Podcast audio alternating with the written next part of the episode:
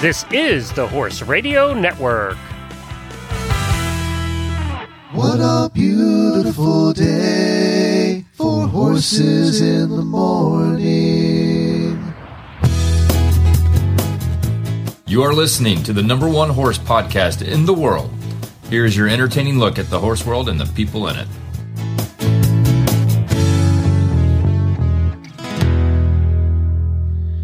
Well, good Wednesday morning, everybody. I am Glenn Geek in Ocala, Florida. And I'm Jamie Jennings, and I'm in Norman, Oklahoma. And you're listening to Horses in the Morning on the Horse Radio Network for December 8th, episode 2825. Good morning, horse people. So, we did our first radiothon back in 2016, and the Hayes family from Canada put this little Well, for gem- those who don't know, Radiothon was your genius idea to do 12 hours straight broadcasting. Correct. At, uh, in the holidays, and, and, and listeners would write songs, and this is the Hayes family out of Canada who did this little gem. Hi guys, it's the Hayes family from Canada. Merry Christmas to all the hosts from HRN. All the hosts. Merry Christmas. Merry Christmas. We made a song about Scooter the pony, and here it is. Scooter the hot head pony had a very steamy head. And if you ever drove him, you would probably wind up dead. All of the other ponies used to play and flick their manes. But Scooter, the hot head pony, would bite and buck and rear again. Then one balmy no Florida night, So Glenn Hebert came to say, Scooter with your head so hot, are you gonna pull my cart or not? Then all the ponies loved him. Glenn Hebert shouted out with glee. Yippee! Scooter the hot head pony. You didn't even injure me. Merry Christmas, guys. Merry Christmas. Merry Christmas. there you go. I love it. I hadn't heard that one. That was great. Isn't that great? Some of Yeah. these, you know, they're from five, six years ago. So uh, I had heard, I remember hearing that one, but when I found it this morning, I was like, that's a treasure. But it does make Scooter sound like he was the worst pony ever. He really wasn't, but he had his moments, but uh, he's a pretty good little pony. So He's good now. Yeah, Now exactly. I had my days with Scooter, that's for sure. That's a Hackney pony thing, I think. Yeah. Hey, uh, before we get on to the show, we have to talk about Medina Spirit because I have been 10 million times shared and texted and all this stuff about Medina Spirit who collapsed after a workout.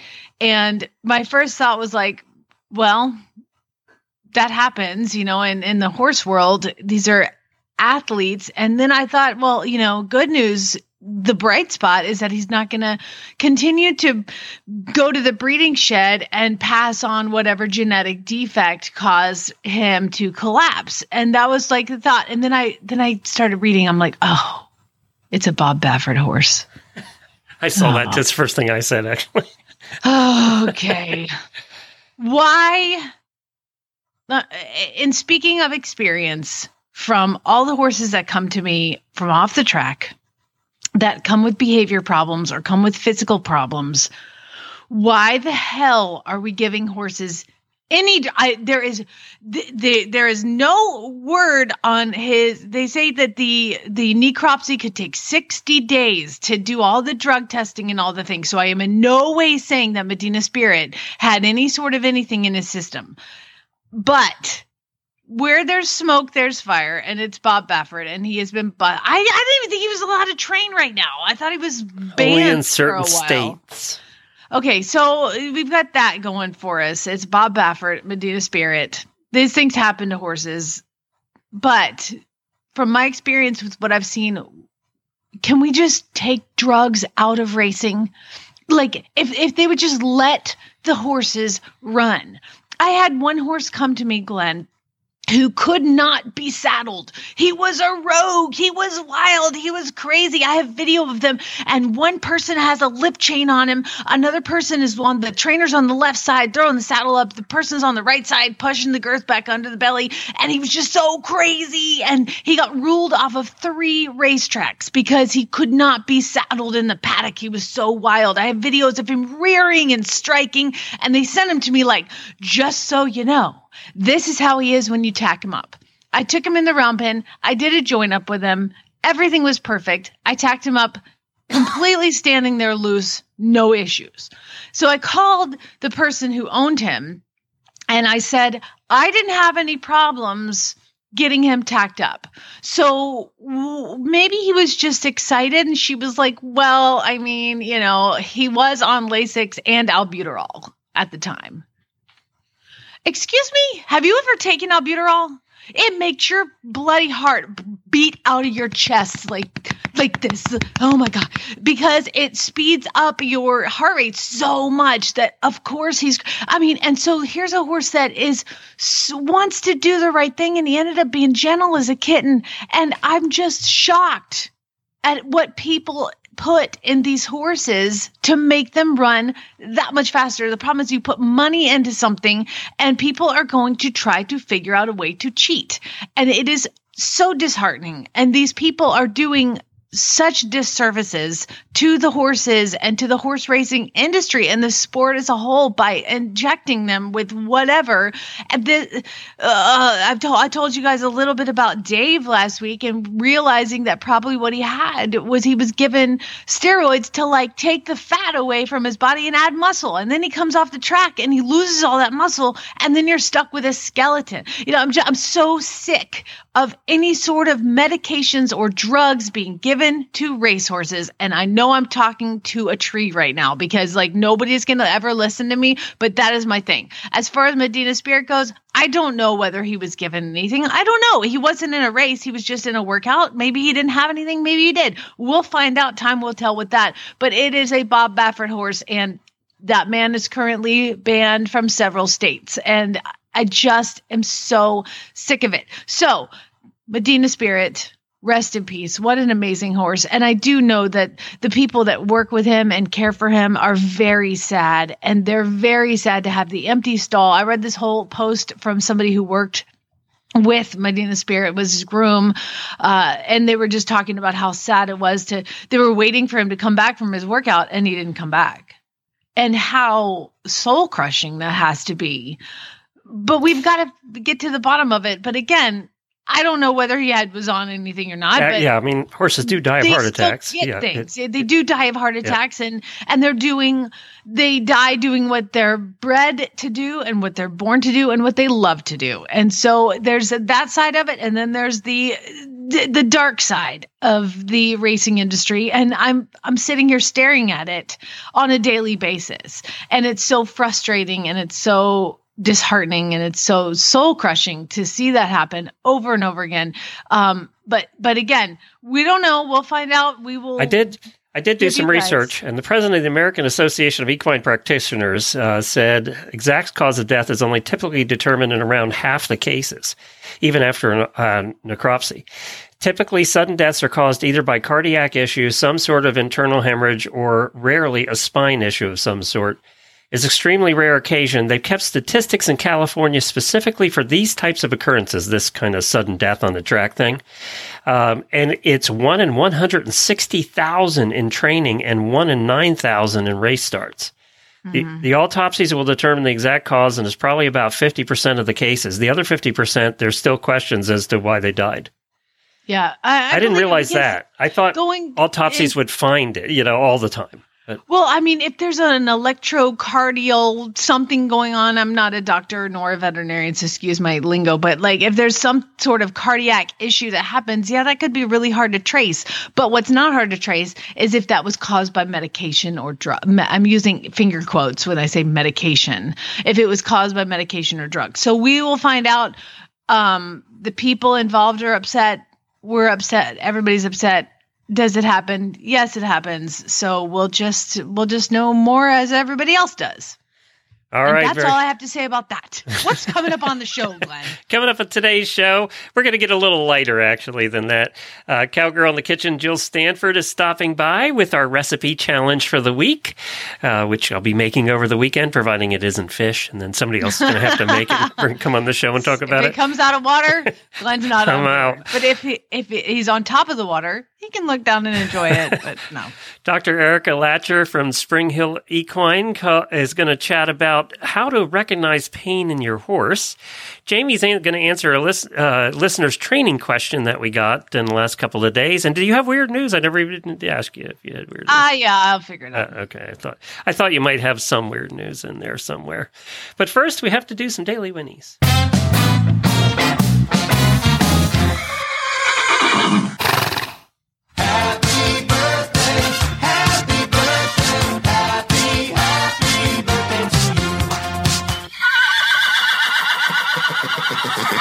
Well, we have a couple of birthdays today from our terrific auditors. Chelsea Sievers, happy birthday to Chelsea. Ice Road Trucker, Lisa Marie Kelly, happy birthday, Lisa Marie. She called me out of the blue last week say hi. Uh, she was driving the on the ice roads up there in northern Alaska, and I think was bored, so she was going through her phone calling people. So I got to talk to her for about a half an hour. She said it was minus forty uh, Fahrenheit uh, at the time she called.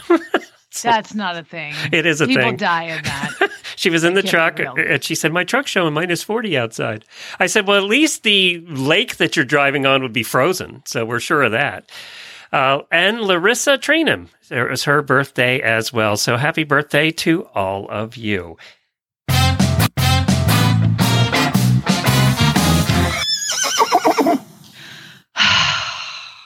I had a very scary I think I know what you're going to do. day yesterday. I want to give my daily Winnie to Farm Boy for filling in the slots of uh, during my husband's absence I'm sorry, I shouldn't be laughing. Glenn, what happened to me yesterday should happen to no human ever. So I have this I have these barrels that I brought from Arizona because I jumped them, but they've been just sitting sitting up just uh, outside. And I was going to move them to the arena and one of them is really full of water. So it's it's a like one of those big plastic blue barrels and it has like the top is missing so that's where all the rain went in so i go to pull it and oh my god it's so heavy i mean it's like 800 pounds of water you know but i don't want to dump it right where it is because it's where we walk so i tried to drag it i'm like i put it down and i like roll it a little bit but then i have to put my hands like in the opening that i have and pull drag it across to get it to where it's not gonna like dump the water right at the gate. So I pulling it and pulling it and it's splashing on me and it's just like water everywhere and it's gross water, you know. So I pull it and I finally get it positioned and water starts dumping out. Good lord. If I'm going to try to tell the story without cussing because we're on the air. Um a snake, a snake came out maybe four inches from my hand, and my hand had just been right where it came out, like moments before. If you were standing outside somewhere in the world yesterday around 11:15 a.m., you heard a scream, and that scream was me because I was not anticipating a I mean, this is a this is a barrel of like ice slushy cold water that this snake. It is weird that a snake was in there. How did it get in there? First Why isn't all, it sleeping, get first of all? how big is it that it could climb up a blue plastic barrel and then eh, go over the edge and plop down into the water? And and I'm I'm and I'm dragging it and I'm pulling it. And my hands are like right in there and I'm pulling and pulling and wa- water's splashing on me. The fact that it did not actually touch my hands, well, first of all, I can't confirm that because I did, couldn't see the inside because it's a dark blue plastic barrel, and it it, it like inched its way out, and I, I, okay, real honest, I peed my pants. Like you know, I don't blame you. I can't laugh too hard because I would be the same way, to be honest. yeah, and again, like I'm I'm all like I, I tell everything. I go outside and I say Everything can live here as long as you don't scare me.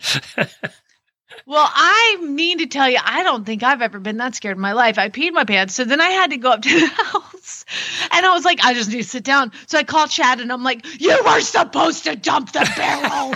it's Why his fault all of a sudden. to me?" Like, I, and he was Of course, we're married. It's always our fault, even though we're not even home. It had nothing to do with it. He was supposed to. He didn't put the snake in there. He was supposed to be the one to dump the barrel. so I had to do that, and I was like, I need to, I need to go sit down. I need We can't win. How does anybody stay married ever?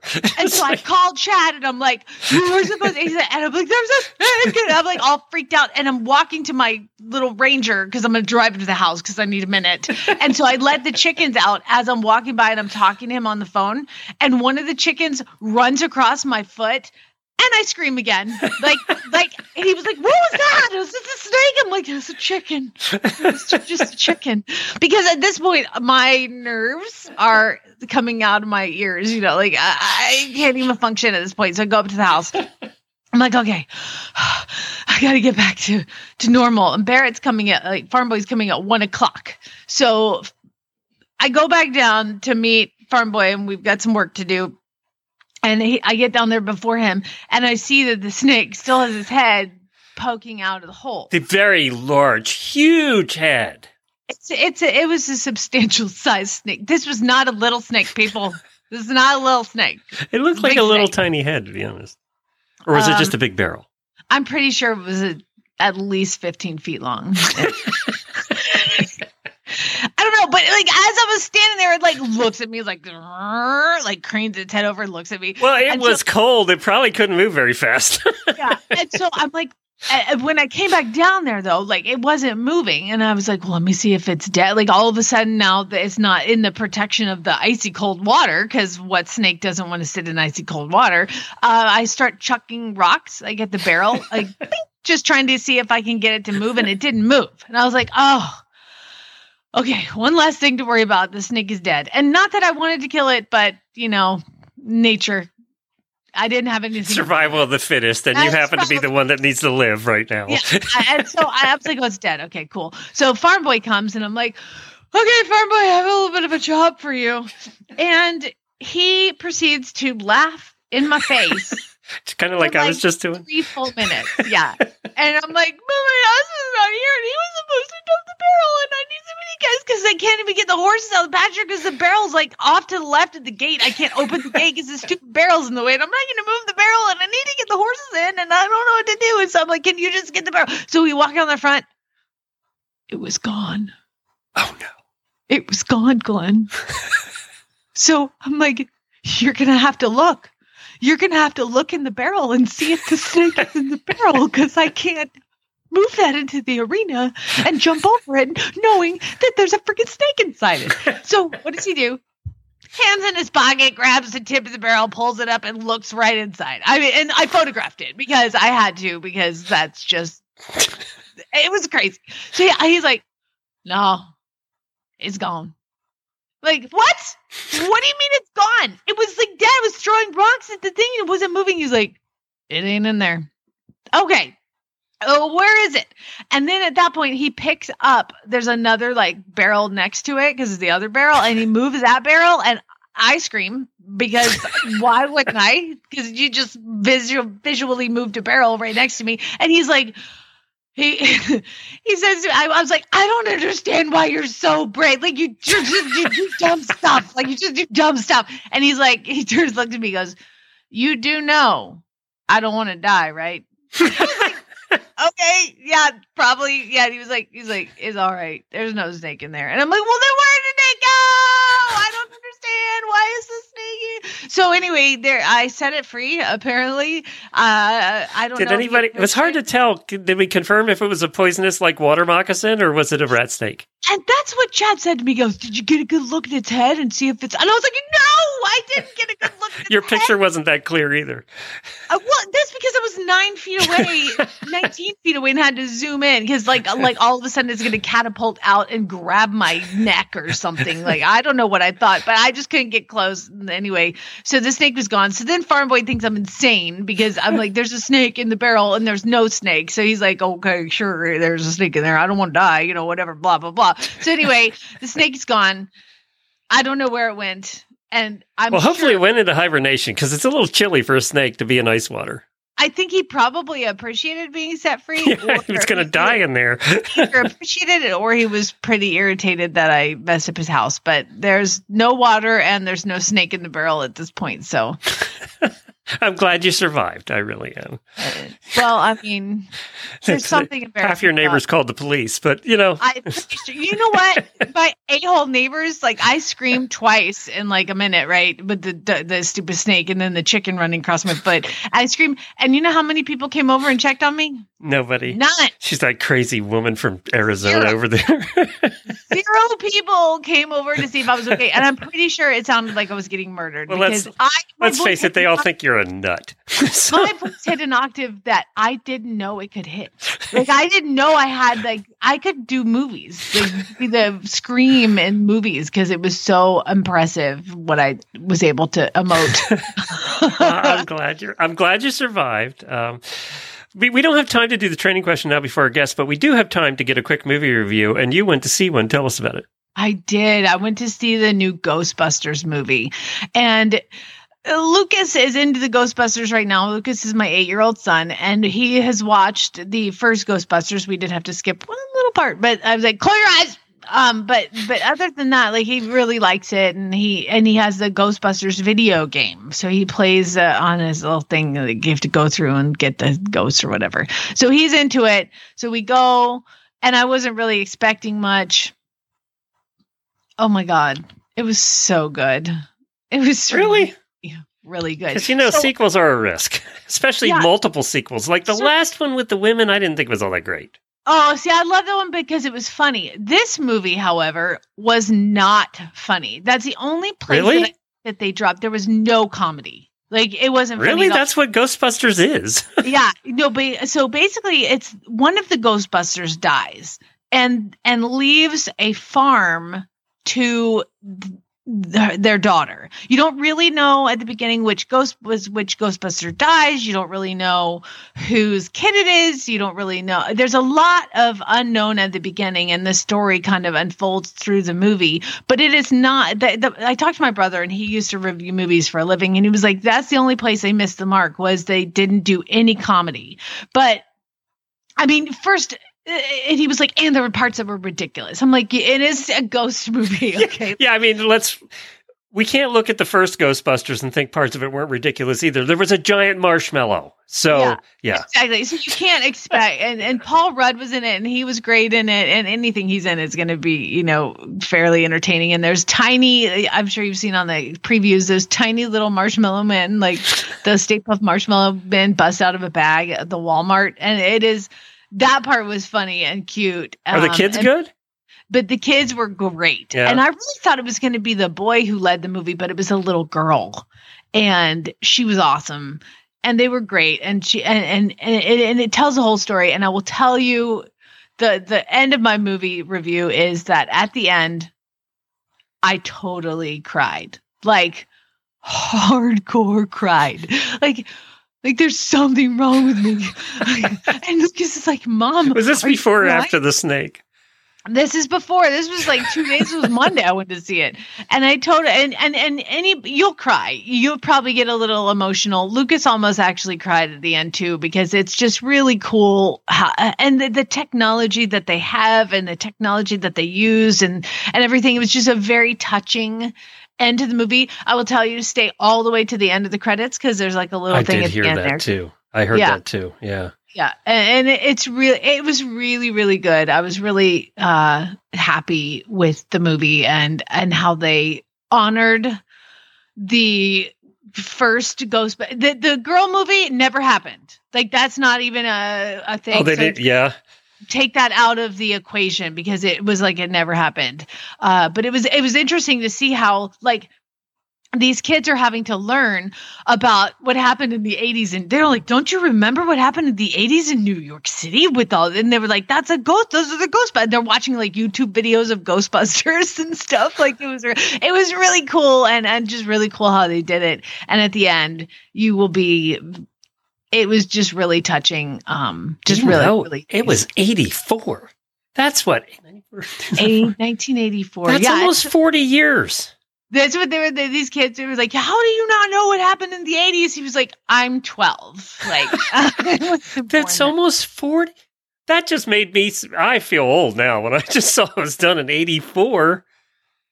Wow. Yeah, it it was. Yeah, yeah, and, and but but it's it's. mm, I'm just gonna. I'm not gonna give anything away because it was just it was really good. But but you'll like. Are you gonna go see it? Oh yeah, we're definitely we're to go see it this weekend. And when you I when you said you saw it, I thought I had to get, I have to hear about it. Yeah, I can't wait to hear what you think about it because yes, it's ridiculous, but again, it's the people fighting ghosts. So, and Lucas was like, he loved it because he was like, there were so many jump scares. Yeah, like, jump scare, and he was like, it's when they, it's something scares you when you jump. yeah. And there was like plenty of those, so it was it was probably on the scarier side, but also like Paul Rudd kind of lightened the mood and certain well, parts. and and- if you think about the first Ghostbusters, yeah, it had comedy, but there were some there were some jump scares in that one too because we had we didn't know what was coming. It was brand new, so Yeah.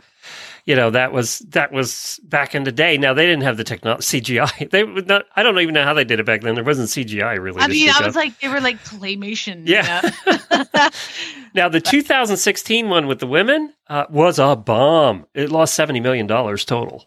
oh gosh, and I thought it was so good. I thought it was so funny, but Didn't like make the- money. No. It, yeah, I could, but I just really like Maybe it was timing too. Who knows? the you know. females who, all the females who were in it were are just to me some of the funniest women there are. So I really liked it, and then to have Chris Hemsworth in it, and the the girl one, and he was so funny too. And uh, but this one is not at all related. Like that one never happened in the scheme of. Well, there you go. Yeah. It's because it lost 70 million. We're, we're, we're forgetting about that one. Don't talk about that one. Who wants to talk about that? Well, we are sponsored by State Line Tack, and of course, it is that time. It is that time to go out and buy gifts. Matter of fact, you're almost running out of time. it's the 8th. Do you realize that? It's the 8th. So you have like two weeks. Well, you have a week actually till for stuff to be shipped. So you definitely want to go over to State Line Tack right now. They have uh, Gatsby products up to 50% off right there. Durango Western boots up to 30% off. Amigo blankets on sale. They also have, and if you click on this, the Happy Holidays deals up to 60% off. And they have limited quantities of this stuff. And they actually tell you what the quantity is uh, uh, in the ad. And they, how many pages? So they have eight pages of things on really big sale that would make good gifts, like halters and saddle pads and things like that. They have the Gatsby all-purpose saddle pad right now, marked down to nine dollars. Um, they have limited quantities of those, and they just have anything from little stocking stuffers to thermal hoses for wintertime, uh, you know, helmets, all different kinds of stuff on uh, right now. Over, they also have uh, they have mini and pony blankets. By the way, I don't know if you've ever really seen a mini blanket in person, but it's the cutest darn thing. Uh, so you're going to want to head on over there. They also have boots for sale, Easy Care boots right now. Um, some of the really cool Troxel helmets with the designs that kids love, and just endless supplies over there right now at State Line Tack. You have, I would say, I don't know if it says on here when you can order by, but um, you probably have another week that you're going to be safe to get products in because of the delayed shipping right now. So get shopping, people. Get shopping. All right. Last week we started, Jamie started our recipe challenge, and that is on Wednesdays. We're going to give you guys a recipe. And you liked it. You liked it. I did like it. you Jennifer really liked it. She had it. She yeah, she's had it a couple times now. She liked it better than I did. I think she actually heated it up once and liked it better. Ew. Yeah. So I don't know. Heated cucumbers.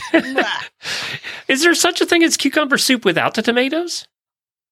I think they just call that cucumbers. yeah, ground up cucumbers. Smoothie is what they call that. So uh, she started last week, and I was surprised at the number well, the number of auditors we know tried it, posted pictures, and they all liked it. So that's the challenge is we want to give you a recipe on Wednesdays. And a lot of you are always looking for something new to cook, or your husbands are, whoever cooks in the family, are looking for something new to cook. And if they're not listening to the show, you can give them the recipe and say, cook it for me. Uh, and I uh, promised to try them also. I promised to buy the following Monday to try it and then try it on the air for the first time. So I did that last week. Um, I hopefully we can do that this week. I'm making a rule though. Any of you bring any fishy stuff. If it comes out of the water, I'm not trying it because I don't eat fish or seafood because it just makes me sick. So I'm not doing it. Somebody else will have to try those. You can bring them. I'm just not going to be the one. Well, I'm not going to eat anything dead, so it's fine. Yeah, I mean, you, all vegetarian stuff you have to make. If it involves tofu, you're making it. Okay.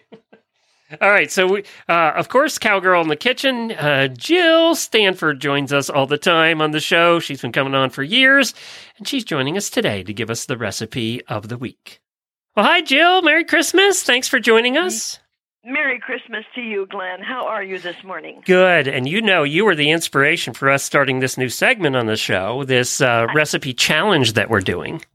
I'm very excited about that. I can't wait to see the recipes. Well, and you know, you're bringing a good one today that's kind of holiday ish. This is something that you could serve at the holidays.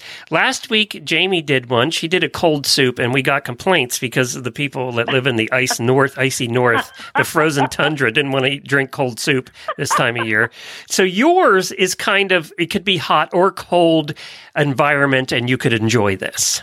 That's right. And this makes a great gift. Boy, does it ever. Oh, that's true. Yeah, put it in a That's fancy little box. Yeah. Absolutely. Absolutely. Put a bow on top and you're good to go. So, th- for those that don't know, or brand new listeners, uh, Jill's been coming on our show for years. She does Cowgirl in the Kitchen. She has cookbooks and things, and we'll talk about those a little bit later on. Uh, but you've been coming on for years and years, and she does the most terrific recipes. And today she's going to talk about. Pendleton Cowgirl Bourbon Fudge. or whiskey fudge, depending on if you're being highbrow or lowbrow. eh, which it kind of bourbon, if you wanna expensive alcohol do you want to pour in the thing? Well, I like Pendleton whiskey very, very much because, of course, I live very close to the Pendleton Roundup. This is a great gift, and I don't know who came up with this recipe.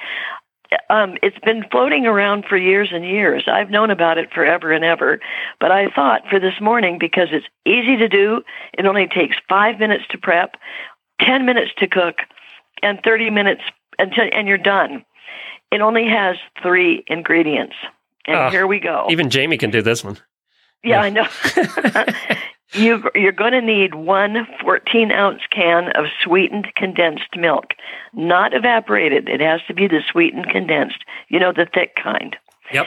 20 ounces, or about one and three quarters of a 12 ounce bag of semi sweet chocolate chips. You can substitute butterscotch if you like butterscotch. Uh-huh. One teaspoon of vanilla I don't know why you would. Who would substitute Uh, well, butterscotch I- for chocolate? Somebody somebody must at some point, but I'm not going to. No, I- that's Chocolate just sacrilege. yeah, chocolate. that's just Yeah. should be. They should be shot. All right, go on. One teaspoon of vanilla extract, and then you're going to need going to add a half a cup of whiskey. Half a cup? I would prefer Pendleton whiskey. Half you a can cup. also use you use half a cup. That's true, or a little less. But don't worry because the alcohol cooks out. You're not going to get drunk on this. This is not. I know, but usually you see recipes fudge. they don't call for a half a cup of whiskey. Well, it is seems like a lot, doesn't it? But it it evaporates. Or you can use Jack Daniels. Or I have some really good bourbon here from Kentucky when we used to live there. There too. you go, Yeah. Kentucky bourbon. Yeah, Do it. good. All right. Prep an eight by eight inch pan with parchment paper. That's a good way to do this because it comes out of the pan a whole lot easier. Oh, Add the chocolate chips and, a, and the sweetened condensed milk to a saucepan and start heating on that on medium low.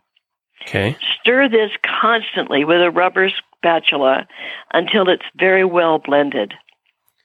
Then you add the vanilla extract and the whiskey to the fudge mixture. Continue to stir it until it's smooth, smooth, smooth. Pour that fudge into a pan, smooth out the spatula, smooth it out with the spatula, and allow it to cool for 30 minutes or until it's cool to the touch. cut it into bite-sized squares, and you're ready to go. Now, here's the cowgirl tip of the day. You can add, are you ready? Yeah. A quarter of a cup of cooked chopped bacon. And that really makes it sing. I am not a bacon and chocolate fan. I've tried Okay. chocolate covered bacon and I can't do it. And I like both. I love chocolate and I love bacon. What about nuts then? The You nuts I would in do. Yeah. Nuts you could do. Pecans, walnuts, Walnuts, yeah. anything you want to do. That makes it good. You can even put a little cayenne pepper in there if you want to add a little spice. You Maybe you I'm just not a spicy and sweet together person. I just- I well, you're a very difficult person to gift to. That's for sure. so I'm not so I love this one though. I uh, does it get hard like fudge? Because the only fudge experience I have was with my parents. They had four boys, and she used to make fudge, and we used to have to stir it for hours. hours and hours Yes. and hours. Yeah. I know, and then it didn't really cut. Right, exactly. So, it would it would be gooey. So then you wound up eating it on the either the end of a butter knife or a spoon or something true. like that. That's true. I think she did it. awfully good though, didn't it? Yeah, and I think she did it just to wear us out, to be honest. Um, That's probably true. Kept you busy for a while. so out this one trouble. comes out looking like fudge, even though you're not stirring for hours. Yes. Well, you're you're you're stirring. Believe me, you've got to get that blended. That's the whole trick: is to blend the whole thing of the milk and the semi-sweet. Yeah, but that's not like chocolate stirring with the hard fudge, and you know, going through and trying to make that's it. That's right. Yeah, it's a little different. long time ago, you had to use squares of unsweetened chocolate. yes. and that's what took forever and ever. But this is the modern, this is a very modern version, and I wish I knew who had come up with this. This will make about two dozen pieces in an eight by eight pan. I wish I knew so I could credit them, but um, I've added a couple of things like Pendleton whiskey and and the bacon and things like that, and I do make this, and it does work, and that's why I'm I'm posting it for you today All right, good. because at Christmas we don't have very much time. There's a lot to do. That's right. So this won't take very long, and somebody's going to be real happy if you gift it to them. All right. So somebody has to. One of our listeners are auditors, and I'll post this in the auditor room too. And the the recipe will actually be in your show notes for today, so you can find it right there in your phone. Somebody has to make it over the weekend.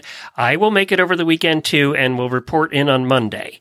So I, I will taste it live on Monday. So Okay, all right. okay, let me know. And as far as your books, where can people get them? You can get them through Amazon. You just type in my name, Jill Charlotte Stanford, and it'll bring up all my books. Or you can go to my website, www, one word, jillcharlotte.com. All my books are there. Your bookstore should also have them, I hope. but I know that I know that Amazon has got them because I've been watching the sales going up. You know, I can watch that on Author Central on Amazon, and so I check in with them every once in a while just to see is everything going along as it should. Yep, it is. So it's a great. They make great gifts because there's history, photographs, recipes. You know, you'll laugh. It's. I think they're wonderful books, and I'm I'm not very uh, shy about that, am I? But I do think they're wonderful books. I do too, because they're not just a recipe book. It's it No. actually is a storybook. It's more of a storybook with recipes. That's what I think. Yeah. That's what I think. Yeah. And that's why I'm working on another one that really is a storybook, and there's recipes within the storybook. It's a story. And as I'm talking, um, it's in first person, it's a fictional person, but as I'm talking about her life, um, she was a trick rider in the rodeo. Every once in a while, she'd go home to visit her parents, and this is what her mother would cook for her when she got home. Ah, that's a good. So there's some that's real neat. old fashioned stuff in there, you know, cakes and stews and soups and things like that. So it I like that approach. that it's way. different. Yeah, Yeah. yeah. Well, it's it makes it more interesting as you're reading along. All of a sudden, you think, "Oh, golly, look at this chili! Boy, that looks good. I need to, I need to try that." So And when will that one be out? I don't. I'm not sure. I haven't been given a a due date on it yet. I'm just working on it right now. So probably a year or two. Okay. Because first, first the uh, Cowgirls Cook for the Great Outdoors has to come out. That'll be May of 2022. I can hardly wait. Well, that's terrific. Well, thank you, Jill, for joining us again. And you have a wonderful holiday. And all of our listeners now get cooking. This one isn't hard. So four ingredients. You know, anybody can do it. So that that's the key. I can't wait to see the rest of the recipes and which one wins. And I wish you and Jenn a very, very, very Merry Christmas. And I'll talk to you next year. Now, we're going to go next to our health segment, and it's brought to you by Daily Dose Equine. And we've got Dr. Lacher on with us again uh, from Springhill Equine. Good morning, Dr. Lacher. Good morning. How are you guys today? Thank you for coming back again. You're just a glutton for punishment, aren't you? Definitely. I'm an equine veterinarian. That's the only way to be. That's true. You live it. You live it for sure. Well, you I do, wrote, yeah. wrote an article at springhillequine.com called Recognizing Pain in Horses. And um, this is something that I think everybody is interested in. You know, we all love our horses and we want to know if they are in pain. So tell us a little bit about how we do this. Well, horses being a prey species, and, and most of our pets, to be honest, but horses in particular, they don't really like to show us pain. So it's up to us as owners and veterinarians to really cue into those subtle signs that they give us. Mm-hmm. Um, and that was our goal was to try to, to help people notice that. But the big thing is you know your horse. And if your horse is doing something that is abnormal for them, that is often the first sign that they have some pain somewhere. And it can be incredibly subtle. But I always tell my clients, like, don't discount that even little tiny sign that your horse is giving you that they're in pain. So um, I just want to back up a little bit. I, I, I was trying to figure out who wrote this article and um, Tony the office The cat. cat, of course. Yeah. Yeah. Wrote Yeah. this article. Uh, he's a really educated cat. He's gleaned a lot off of working in a veterinary practice. Um, it's impressive. But I, I, I was co- wondering because I have two Mustangs, and the Yeah. two Mustangs that I have will not show pain. I have one horse that got an abscess, and oh my god, you think he's dying? He's like, you know, non-weight bearing, a leg in the air. Oh my god, my foot hurts. And then the other one of the Mustangs blows the abscess out the coronary band. You never knew it was in there. Never showed a lameness. so is that typical of different breeds to be different the levels of showing pain? Yes, it's a bit like, you know, the man flu when men get a little bit of an illness. Hey, And they're dying. Hey, Yeah, so Yeah. that's hey, I'm still Hey, here. yeah, it's true. so I own a thoroughbred, and he thoroughbreds are the poster children for the man flu. You know, they get a teeny tiny little abscess or a scratch, and they're often a bit melodramatic about it and hold their foot up in the air and can't move. Mhm. Um, those horses are not the difficult ones. You know, they're going to tell you very clearly, like, ow, my foot hurts, do something. The Mustangs, um, in general, these are stereotypes, but in general, the Mustangs, um, the Tennessee Walkers are very, very, very stoic. Standard breds are unbelievably stoic. Um, those breeds, we have to really cue into the more, the more little tiny things that they show us. You know, for instance, on your Mustang, if you really, really, really watch them, and sometimes you have to do it from across the barn, you can't be right up on them, they won't show you. But if you watch them, they'll give you a little tiny toe point on a foot, or they'll, you know, they'll be in the back of the stall when they're normally in the front, or they'll be in a weird spot in their pasture. You know, I mean, they can be very, very, very tiny cues. If they're out with other horses, they'll walk away from the herd a little bit. Um, the the big one for us though is really looking at facial expressions. That's a huge one for us. Yeah. So, so I, I was reading this, and what are some of the facial expressions that a horse would give you if they're in pain? The the easiest one to see is the nostril. If you go out and look at the key is we'll go look at a bunch of normal horses, or at least ones you, you think are, are as normal as horses get. Um, go look at a bunch of normal horses and you'll see that their nostril is relatively round normally when they're relaxed and calm and just, you know, kind of hanging out doing horse things. When you see painful horses, that nostril gets a point to it, especially at the back, kind of towards their eye. Um, and it can even become very triangular shaped. The the pointier the nostril is, the more painful they are. Uh, and they'll get a bunch of wrinkles kind of behind the top of their nostril. And if, like I said, if you look at a normal horse standing in a stall being happy, they don't have those. Oh, I have a little dog back there. I don't know if you guys can hear him. He's helping. Um, so we lo- we appreciate that on the show. you'll see those wrinkles kind of along the edge of the nostril. And then you also look up to the eye and you'll see that the upper eyelid gets a point to it and it also gets wrinkles behind it. And those are really big clues for us that that horse is in pain and may not be showing it with other ways. You know, they may not be pointing to a leg and saying, it's this one. Right. Okay. So when I'm looking at the picture that you guys have, and again, it's springhillequine.com, um, it, it's almost like the nostril is a bit of an egg shape for those that can't look at this right now. It's like a, almost an egg shape with the point of the egg being up towards the eye. And then Mhm. the I, and it's funny, you know, how many horses pe- people think, oh, my horse is such a jerk when I groom him. And they have this same facial expression, especially thoroughbreds, red thoroughbreds, especially, I think. Um, and th- this red, is, yeah. yeah, exactly. all the red thoroughbreds are like super sensitive, and, uh, all the ones I've known. Um, so they all get this facial expression, and it looks like it's irritation, but actually, it could be that it's in pain. Correct. And that's that's where you know having a conversation with your veterinarian about my horse is doing this um, we never discount that from owners. They spend hours and hours with their horses and they know them really well. I'm not going to say that that's where that's where it can be very difficult. You know, it's not an easy process sometimes for us to determine where that pain is coming from, but that's a horse telling us that something in their life right there is not comfortable for them and we may need to adjust what we're doing to figure out how we make grooming for instance a, a little bit more comfortable process for them Okay.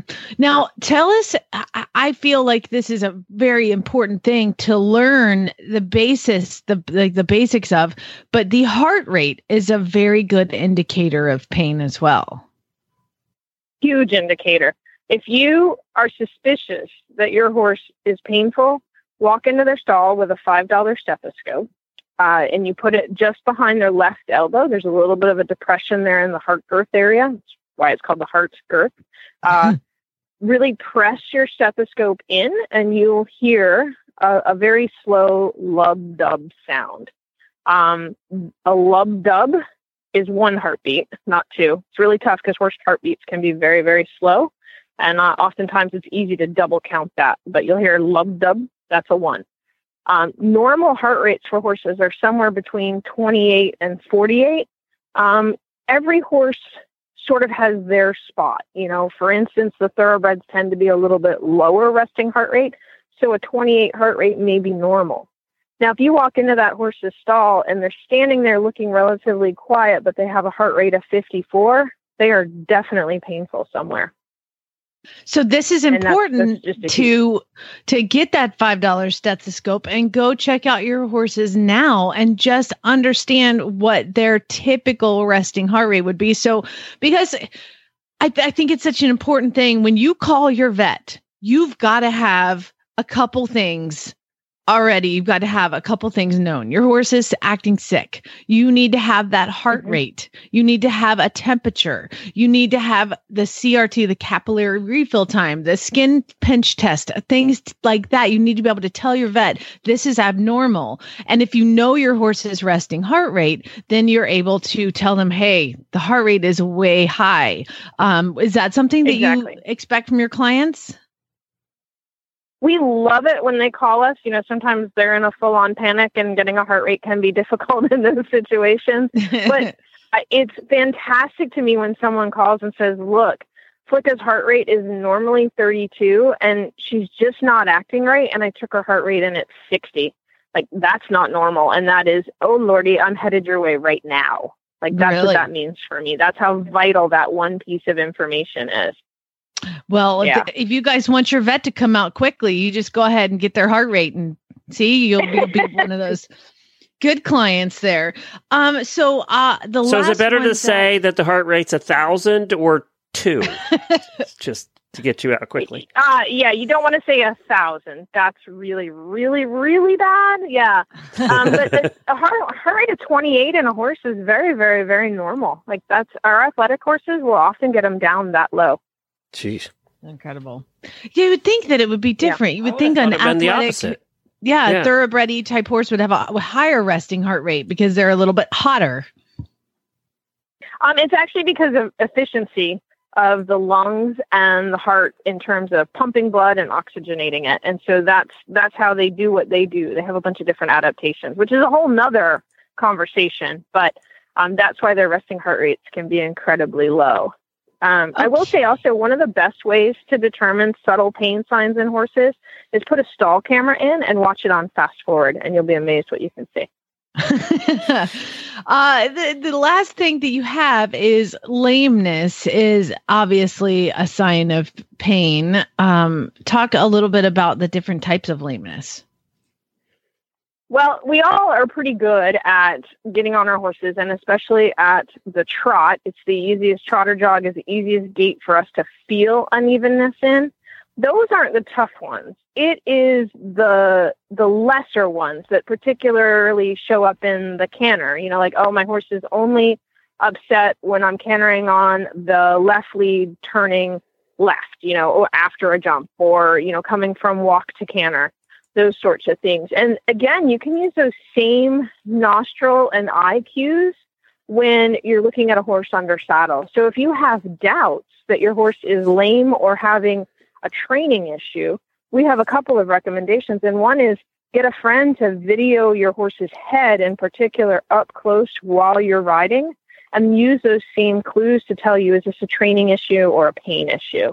Um, and that has been a huge kind of thing for us to be able to eliminate some of those where the owners were sure it was a behavioral issue. We look at that nostril on video and we say, no, no, there's a pain issue.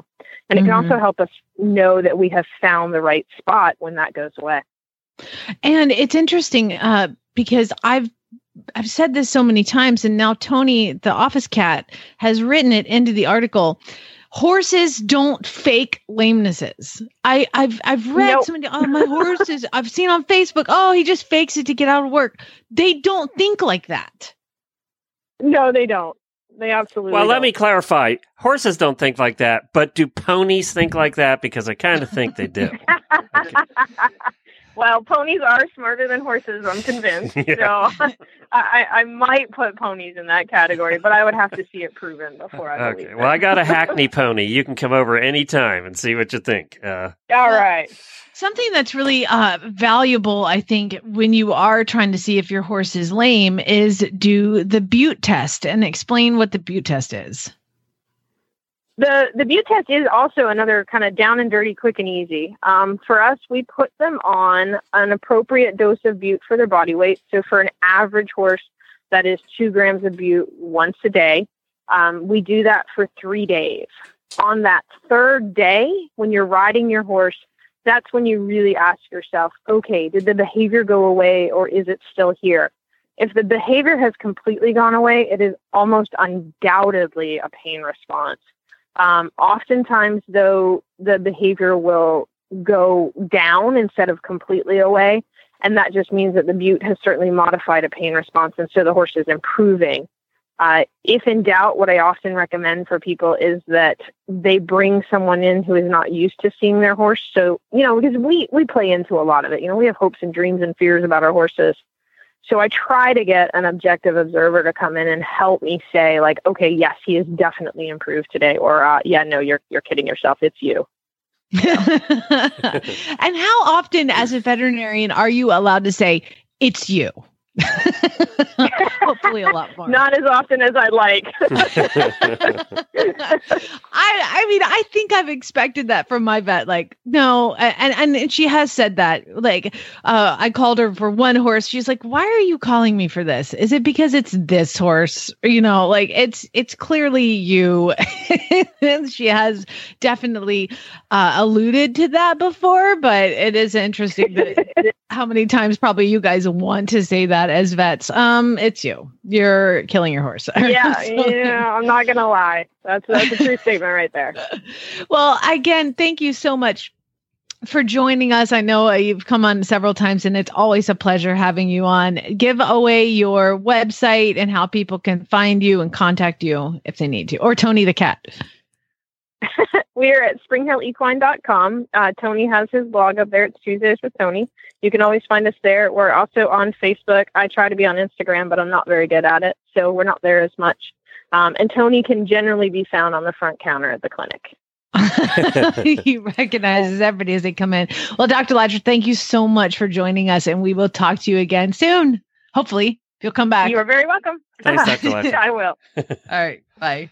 So I know you got an email with a question about training that we were going to do today. So what was that all about? Uh, it comes from Maggie, and she's given me permission to read some of it on the air here. So, so I did love that she she said that we put her in a good mood every morning. We're like her daily dose of mare magic. I love it. So she well, says, that's a I first. I know, right? we calm your uterus down. Right. Put that in. I was thinking that. I wasn't going to say it. you, you're not allowed to. so, excuse me. So, the email starts like this. She said, I work at a therapeutic riding stables and I have a six year old OTTB uh, in our three programs, and they've had her going for about a year now. She's a chestnut mare. She raced in Wyoming, was retired, restarted, and came to them on a two year lease. And she says she has the oddest quirks and can't figure her out. And being a nonprofit, they can't just show throw supplements at her or run all the vet tests. So she wanted to ask my advice first. She said, when grooming, Ginger dances all over the place. She kicks at her stomach, swishes her tail, chews on her lead rope or the cross ties, and grinds her teeth. I worried about kissing spine, but when I run my hand along her spine to check for a sore spot, no reaction, no heat, the chiropractor will adjust her, and she is a well behaved OTTB. While exercising her outside of class, she twists her head sideways and grinds her teeth in the walk, trot, and canter. She doesn't do this if we have ground pole set up, but blah, blah, blah. We go on. She's basically just unhappy. You can just imagine this chestnut mare when you put her in the cross tie. She doesn't want to be groomed. She's turning her head sideways, biting at, kicking at her belly. She is out in the arena when she's being worked. She's grinding her teeth and turning her head sideways. Glenn, what does all that scream to you? Um, uh, well, if I was on a forum, it would scream ulcers. you know, the reason ulcers is a thing uh, that people say it's it is because it's a thing. And uh, listening to this, that is the first thing I would treat is ulcers. I did email her back and I said, "Has she been treated for ulcers or EPM?" I don't feel like this is a presentation for kissing spine at all. Uh, kissing spine, I feel like I see it more under saddle than I do um, just standing in the cross ties. So my first thing would be to get this mare on a ulcer treatment.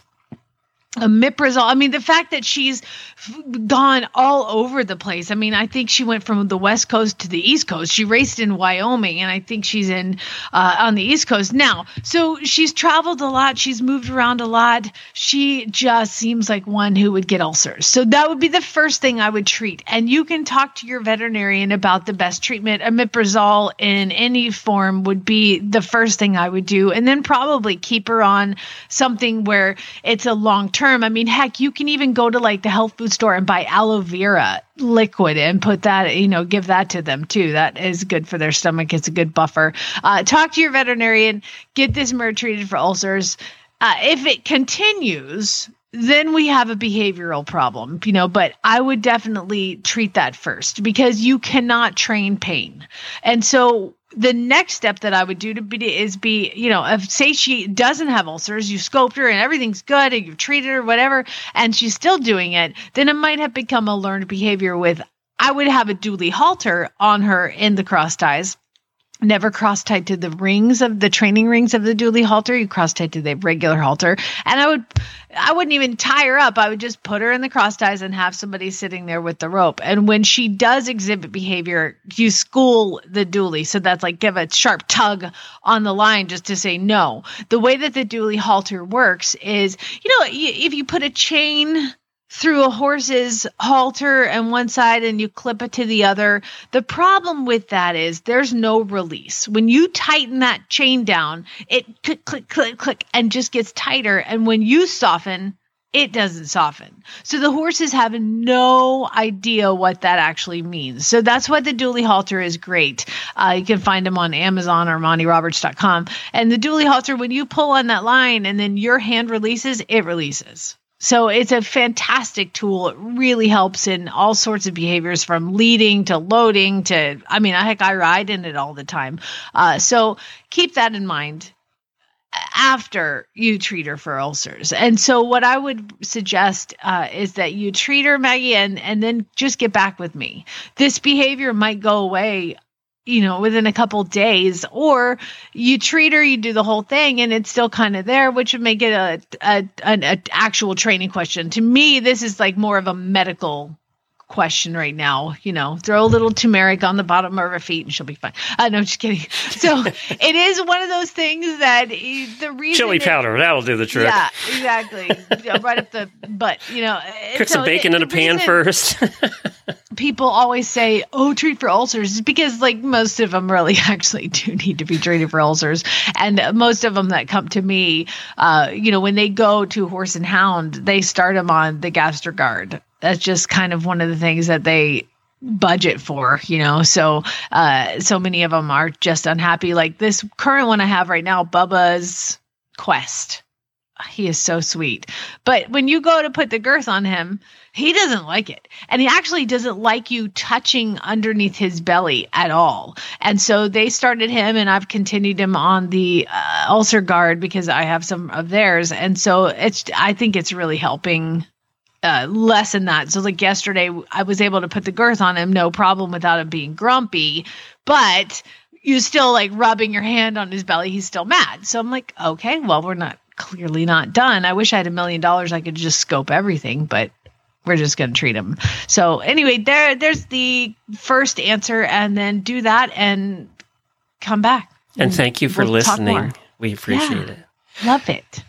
So we played a Radiothon song earlier in the show, and I dug a couple of more short ones out. A lot of people did songs over the years for Radiothon, but some also did poems that were fun. And I dug one out from Avery Morgan, who did a poem, and she's one of our auditors too. And also Elizabeth Bourbon had a song, and I think this is back, might have been 2016 or 17. So I'm going to play these for you, and then we're going to come back with a little weird news and uh, more stuff coming up. 'Twas the night before Radiothon when all through HRN headquarters all the critters were sleeping, even PT Scooter. The voicemails were edited and ready to play in anticipation of this long day. The hosts were nestled all snug in their beds, while visions of eggnog and cider danced in their heads. And Glenn the geek in his Big Bang Theory PJs, and Jenn in her FITS breeches had just settled in to catch some last minute snoozes. When out in the pasture arose such a clatter, Glenn sprang from the bed to see what was the matter. Away to the barn he flew like a flash, tugged on his ovation country boots to avoid a big splash. The moon on the green grassy paddock showed Glenn a scene that gave him such a panic. When what to his eyes should appear but two big mustangs and one that girl Jamie with lots of cheer. with so much excitement she couldn't stay away, so she got on Zeus and Pony Thor and galloped to Ocala with a neigh. More rapid than Santa her mustangs did fly, across rivers and mountains and deserts they astonished passers by. On Zeus, on Thor, let us go see Scooter and Nigel. Glenn, Coach Jenn, and Dr. Wendy are idle. Nobody need fear, Jamie has lots of surprises, and will help with Radiothon to give out thousands of prizes. Ah, that was All good. I want for Christmas is my own pony, with sparkly hooves underneath my tree.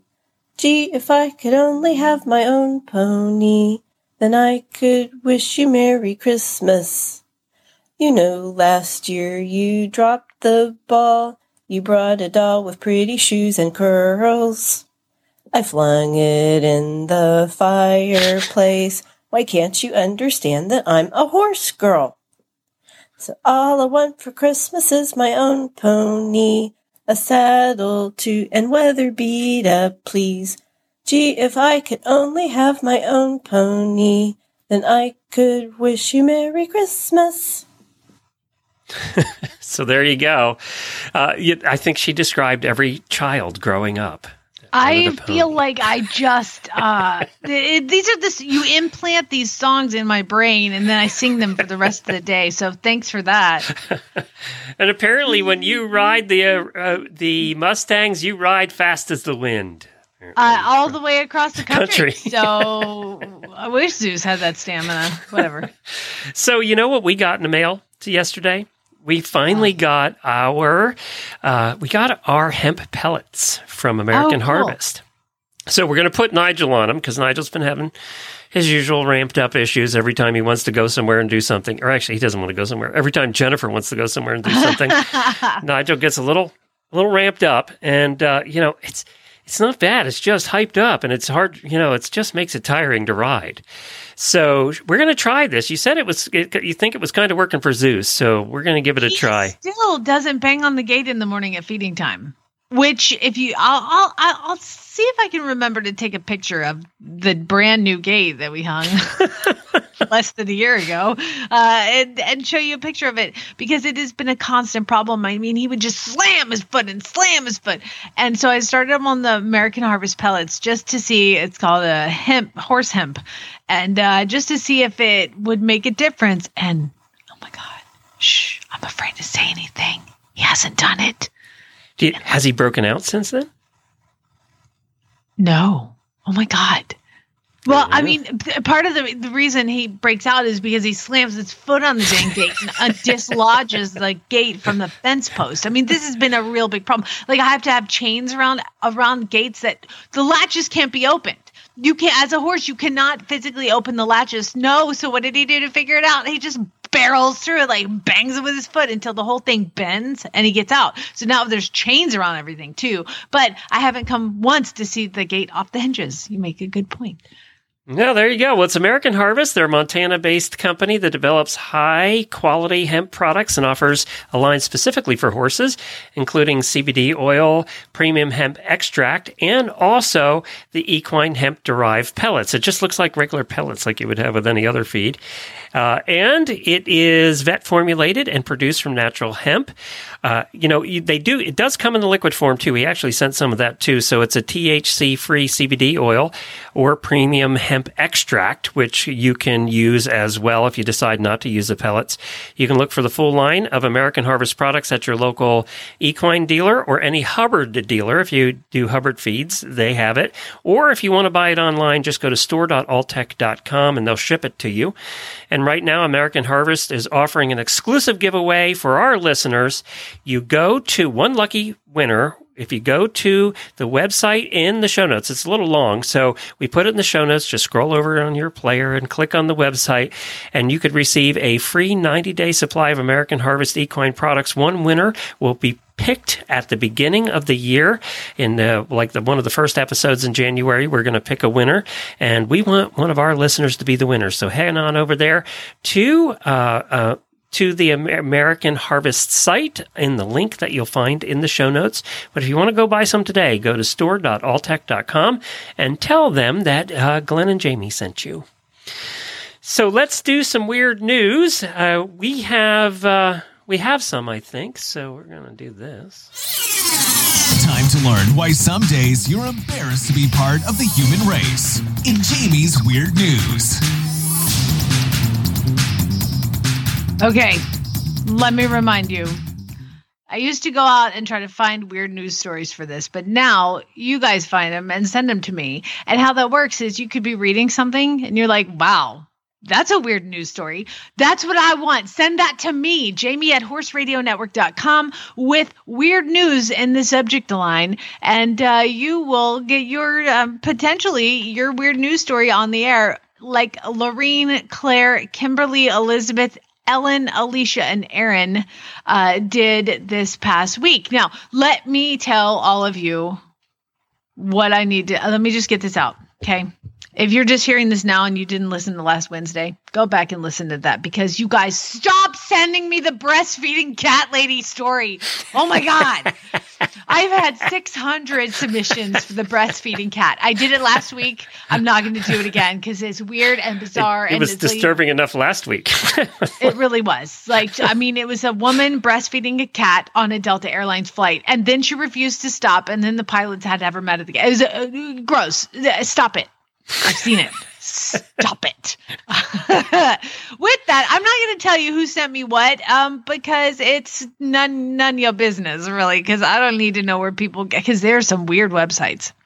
Now, one of our listeners sent me a weird news but it's it's it's not like one story it's a bunch of headlines and it's just the headlines and like one picture from each article and it's like ranking the top 10 best weird news stories. So i've got that. We'll get through the other ones and see if we have time. Maybe i'll do like two a week of that one or something. Uh, but first glenn where do i like to go in weird news every year? Every week. Florida. Uh, is clearwater florida isn't that where jimmy lives Yeah, that's or- down there where Jimmy lives. That's right. Okay, well, let, just let me give some advice. Jimmy, I know you're probably listening to this in post and you're editing it right now. Let me give you a piece of advice. Do not buy used furniture. Do not. Because, gentlemen, 55 years old, lives in a uh, 55 plus uh, community condominium area, and he uh, had to call the police. He called the police because he, had just bought a couch uh, like a couple days before and brought it in. And I felt his pain because living in the couch, hidden deep inside the couch, A snake? A five foot long boa constrictor. Oh, not just any snake. Police said that probably they either when he was moving the couch in and the door was open, they said it might have slithered in. Come on, give me a break. It was in the couch. And that's why those people sold that couch. They're like, let's we gotta get this thing out of here. So they sold the couch with a snake in it, is what I assume. Um, but apparently the sheriff's department had a snake handler. There's a chick who is amazing. She's holding this snake up, uh, showing it to everybody. Um, the Clearwater Police Department twi- tweet. I love it.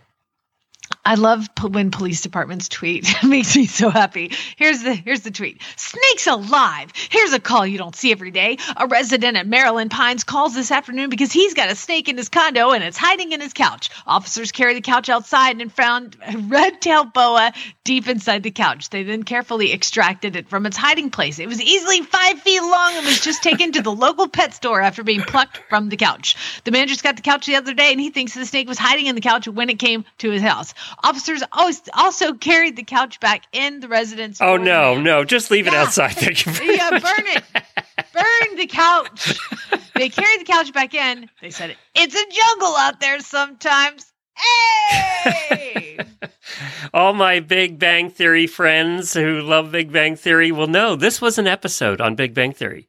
Was it? They found a couch on the street, and, and uh, half of them wanted the couch, half didn't want the couch. They brought the couch upstairs, and things started moving in the couch.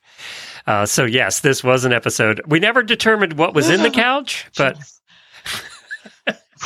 That's horrible. so don't buy used furniture. Is where we're going with that one. All right. You know, in Florida, it could have been two things. Though I was thinking about that. It could have been the snake, or it could have been drugs. It was it was one or the other They Florida. wouldn't put drug couch on the street. Okay. Well, unless they forgot it was in there. You know, the kilo of, of cocaine that they forgot to sell. I forgot where I put my hundred thousand dollars.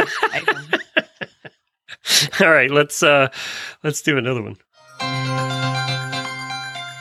We're going to go to Milan, Italy. A dentist in Italy faces possible criminal charges. So he in Italy you have to if you are a doctor or you're in the medical field, you have to get a vaccine. So eh, because if you get a um it's funny. They they get a super health pass, which from uh, Monday on uh, you'll be allowed to enter restaurants, movie theaters, and other venues in Italy. But this guy didn't want to get vaccinated, but he works. At, he's a medical person, so he has to go get the vaccine. So he goes into the doctor's office, and the nurse comes in with a shot and sits down and pulls up his sleeve, and she's like, "Hmm, that's weird." It's different color than the rest of his body. Oh, it's kind of cold and squishy. Ew. Yeah. He put a silicone arm in his sleeve to avoid getting a vaccine. So she, she, he literally, he, the quote from the nurses when I uncovered the arm, I felt skin that was cold and gummy. Gross. So she said, maybe he's an amputee and he gave me the wrong arm. And then she lifted his shirt and saw the silicone arm. She said, I understood immediately the man that was trying to, that the man was trying to avoid the vaccination by using a silicone prosthetic in which he hoped I would inject the drug. Like she's not going to notice it's not a real arm. Dumbass. He, he, he didn't want to get vaccinated, so he ended up leaving, right? And they were like, "Oh, he's so funny." And then they said, "She said we stopped and reflected, and we understood that this just wasn't just a surreal situation, but actually fraud." So she turned all the paperwork over, and he was arrested. He was arrested. Arrested for fraud. for fake arm syndrome. Yep. Jeez. Remember how you said you don't eat anything in the ocean? Yes. Well, I'm going to reiterate that I don't go in the ocean because there or things- anywhere near or on top of the ocean. Uh, Yeah, no, I'm I'm not. You know, Thirty think- thousand feet's as close as Jamie gets to an ocean. Yeah, Yeah. that's about right.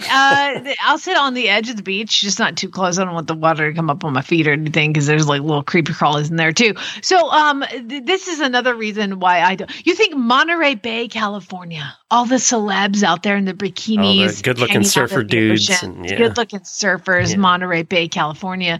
Well, silent scientists were piloting a remote submarine off the coast of Monterey Bay and they found a giant it's called a phantom jellyfish. And uh, they're very rare. And scientists have only encountered this animal 100 times. It was first discovered in 1899 so this is a fairly rare uh, uh, occurrence to see a giant phantom jellyfish. It's the largest jellyfish on the planet and it has been spotted all over the world except for the arctic. It does prefer warm water. So here's the the thing about this. It does have that like it looks like it's wearing like a sun hat you know like that's the top of it Mm, Does it have the glowy thing in the top in his head? no it looks like a hat like a Yeah, derby like a hat. right? Yeah, like a And beanie. then- Yeah. and then it has arms and do you know what they're called they're called mouth arms and they grow 33 feet long. Well, these are giant jellyfish. and so they have a, a, a video of it on this and this is livescience.com is where the story came in. And it is possibly the most uh, the second most terrifying thing i've seen this week. Not including the snake right by my Not including the cat lady. Uh, th- that was third. Okay, snake, then phantom jellyfish, and then woman breastfeeding cat. That is that is what I that is why I lose sleep at night is because I have these visions in my head. Of I just looked this up. things. This is something else. Anything that has mouth arms, like I'm out. I'm, I'm kind of with you. I'm not, you know, I got bit by a jellyfish once. You know, New Jersey, there are jellyfish everywhere off the coast of New Jersey. And uh, we'd go swimming in New Jersey when we were kids. And of course, the jellyfish are everywhere. And that, and I never liked horseshoe crabs either. The big horseshoe crabs, never liked them oh either. God, they're creepy. I do. I agree. We kind of agree on the ocean stuff. Now, I'll actually go on top of it, but I don't go in it much. I'm yeah, but you. what happens if you go in it, Glenn? There's no guarantee that you're not going to go in it. Well, um, if And that happens, I'm probably worried about other things. Something has gone disastrously wrong, and I probably have other concerns than the giant jellyfish, I don't know. Maybe that you're a food for mouth arms. or m- more likely, food for sharks. more likely. Oh, anything, anything. Uh, that's it. Uh, That's it? Now I've got I've got some headlines from another one that, it's Okay. just like ten headlines. Okay. All right, yeah, play the music. Oh, sorry, I didn't know this was official. I thought- So there's a picture that goes along with it, and uh, on every one of these, and I'm just going to go through over a couple, but we'll save some next time as well. Um, let's see, like let's go with story number four. Hunter dies when shot elephant falls on him. Karma, bitch! How close was he? right beside it, apparently. I'm gonna hand you and uh, here's a banana. Let me give you a peanut. Bam! And then it collapses and falls on him. Eesh. One of the comments underneath it was karma level 1000. Yeah, that's true. All right, then I've got another one, and this is called Prisoner Who Died and Was Brought Back to Life claims his life sentence has technically ended. so he died in jail and they resuscitated him. And when he came back to, he was like, okay, I'm out of here. I died. My life sentence is over. The comment underneath, he not wrong. Enough. Uh, the next in the headline was elderly men escape nursing home to attend world's biggest heavy metal festival. awesome. Uh, another one guy accidentally shoots himself in the face after his bullet ricochets off an armadillo. what? That's some hard shells those armadillos have. The comment underneath it Carmadillo. oh god, there's so many good ones. I can't continue to read. Okay. Um wife crashes her own funeral, horrifying her husband, who turns out paid to have her killed. What? Wow. Okay. Okay. Well, you know, the, and, and it doesn't it always seem like the men or women who are hiring somebody off an ad or somebody they made at a bar uh, to kill their spouses, they never realize it's an FBI agent for some reason. It's always a policeman. It's always an FBI agent, but the, it, you would know by now because there's been a million of these stories, and it's always a policeman. So Joe Exotic here in Oklahoma fame. Oh, did you watch the second half of the series yet? I started it. It's so bad. Is it? Oh, Oh, it's so okay. I, I got through like 10 minutes and I'm like, oh, okay. There's Yeah. just, it's like, it's like that. Joe Exotic's, this, this person sat next to Joe Exotic in third grade and they're going to interview that person. Like it was like that. Oh, so they were stretching just to get another series out of it. Yeah, it was pretty bad. I mean, maybe something else happens, but if you're going to lead with that, you know, like it was not something I was interested in. Uh, now, final one, and this is, I don't know. I don't know if it's genius. I don't know if it's fraud. I don't know if it's evil. We're going to call it, uh, the title of the article is Man Sues Himself and Wins. That's right. A Kentucky man who threw a boomerang that flew back and hit him on the head has sued himself for $300,000 and won. And astonishingly, it's not going to cost him a cent because all the money he won comes from his insurance company. Oh my well, that's God. interesting. It's like- That's a bad just- precedent to set. Uh, right? Oh, He man, that's $300,000 bad. Hitting himself in the head with a boomerang because he sued the insurance company. People are going to be laying down in front of their car. Oh, my leg. I'm going to sue myself because I stepped in a hole. And then you make a $100,000 from your insurance company. Okay, that's a really dumb precedent. That that has to get thrown out. That's terrible. That's terrible. There you go. That's enough. I'll save some other headlines for next week. There's too much, too many dumbasses in this country to let that one go. We can't. Yeah, we can't. We can't do that. Oh, this show has gone on very long, Glenn. Yes, it has. Well, we're gonna we're gonna skip uh, doing uh, a post show for the auditors day. Sorry, auditors. We'll get to you on Friday, but it has gone a little bit long. So thank you everybody for joining us. Though we really appreciate it. Mary and Jennifer will be here tomorrow with a training episode, and then we'll be back with some really bad ads on Friday. Get your ads into Jennifer at horseradionetwork.com. Spade neuter out, everybody. Have a good one. Peace. I'm going to go ride the cutest.